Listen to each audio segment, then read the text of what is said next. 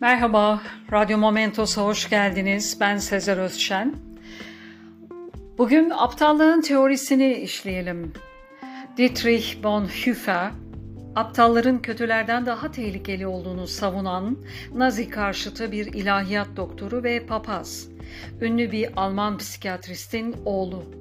Berlin ve New York'ta üniversite eğitimi görüyor Alman tarihinin en karanlık döneminde azgın çeteler tarafından masum insanların iş yerlerinin taşlandığı, kadın ve çocukların sokak ortasında acımasızca aşağılandığı sıralarda bu zalimliğe karşı sesini yükselterek yıllar boyunca insanların fikirlerini değiştirmeye çalışıyor.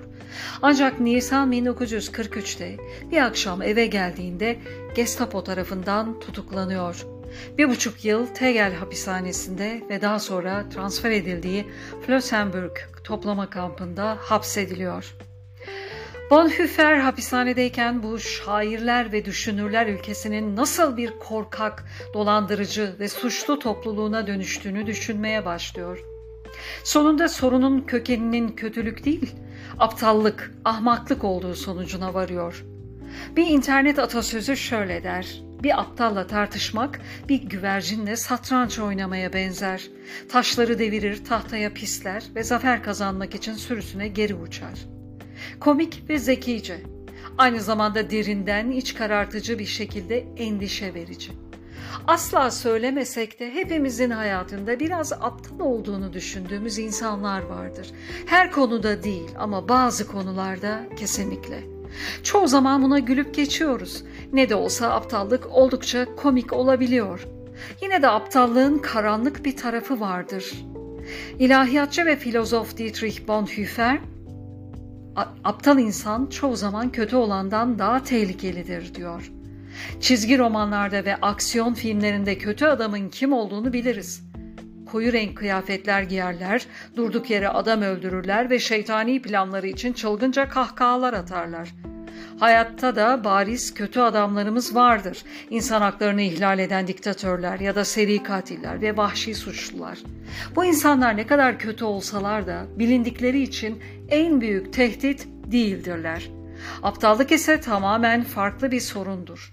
İki nedenden ötürü aptallıkla bu kadar kolay mücadele edemeyiz. Birincisi, kolektif olarak ona karşı çok daha hoşgörülüyüz. Kötülüğün aksine aptallık çoğumuzun ciddiye aldığı bir ahlaksızlık değildir. Başkalarını cahillikle suçlamıyoruz. Bir şeyleri bilmedikleri için insanlara bağırıp çağırmayız. İkincisi, aptal insan kaygan bir rakiptir. Tartışmayla yenilmez ya da mantığa açık olmazlar. Dahası aptal kişi sırtını duvara dayadığında çürütülemeyecek gerçeklerle karşı karşıya kaldığında patlar ve saldırır. Bonhoeffer bunu şöyle ifade eder. Burada ne protestolar ne de güç kullanımı bir işe yarar. Nedenler kulak ardı edilir. Kişinin ön yargılarıyla çelişen gerçeklere inanması gerekmez. Böyle anlarda aptal kişi eleştirel bile olur ve gerçekler çürütülemez olduğunda önemsiz, tesadüfi olarak bir kenara itilirler. Bütün bunlarda aptal kişi, kötü niyetli kişinin aksine tamamen kendinden memnundur ve kolayca sinirlenip saldırıya geçerek tehlikeli hale gelir.'' Ancak aptallıkla ilgili sorun genellikle güçle el ele gitmesidir. Bonhoeffer şöyle yazıyor. Daha yakından incelendiğinde ister siyasi ister dini nitelikte olsun, kamusal alandaki her büyük güç artışının insanlığın büyük bir kısmına aptallık bulaştırdığı açıkça görülür. Bu iki şekilde işler. Birincisi aptallığın sizi makam ya da yetki sahibi olmaktan alıkoymamasıdır. Tarih ve siyaset aptalların zirveye yükseldiği ve akılların dışlandığı ya da öldürüldüğü örneklerle doludur. İkinci olarak iktidarın doğası insanların akılcı düşünce için gerekli olan bazı yetilerden bağımsız olma, eleştirel düşünme ve derin düşünme gibi yetilerden vazgeçmelerini gerektirir. Bonhoeffer'in argümanına göre bir kişi ne kadar müesses nizamın bir parçası haline gelirse o kadar az birey olur. Karizmatik, heyecan verici, zeki ve mantıklı politikalar üreten bir yabancı göreve geldiği anda ahmaklaşır. Sanki sloganlar, sloganik sözler ve benzerleri onu ele geçirmiş gibidir. Bir büyünün etkisi altında körleşmiş, kötüye kullanılmış ve kendi varlığında istismar edilmiştir. Güç insanları otomatlara dönüştürür. Zeki, eleştirel düşünenlerin artık okumaları gereken bir senaryo vardır. Beyinleri yerine gülümsemeleriyle meşgul olurlar.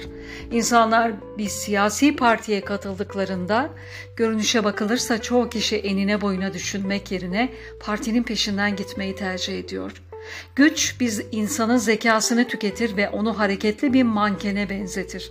Yozlaşmış, baskıcı ve sadist olana karşı nerede duracağımızı biliriz. Nasıl tavır alınacağını bilirsiniz. Ama aptallığı ortadan kaldırmak çok daha zordur. İşte bu yüzden tehlikeli bir silahtır. Kötü insanlar iktidarı ele geçirmekte zorlandıkları için işlerini yapacak aptal insanlara ihtiyaç duyarlar. Bir tarladaki koyunlar gibi Aptal bir insan yönlendirilebilir, güdülebilir ve her türlü şeyi yapması için manipüle edilebilir. Kötülük bir kukla ustasıdır ve ister halkın içinde ister iktidar koridorlarında olsun kendisine olanak sağlayan akılsız kuklalar kadar sevdiği başka bir şey yoktur. Bonhoeffer'den almamız gereken ders yakın çevremizdeyken bu aptalca ve saçma anlara gülmektir. Ancak aptallık hüküm sürdüğünde öfkelenmeli ve korkmalıyız.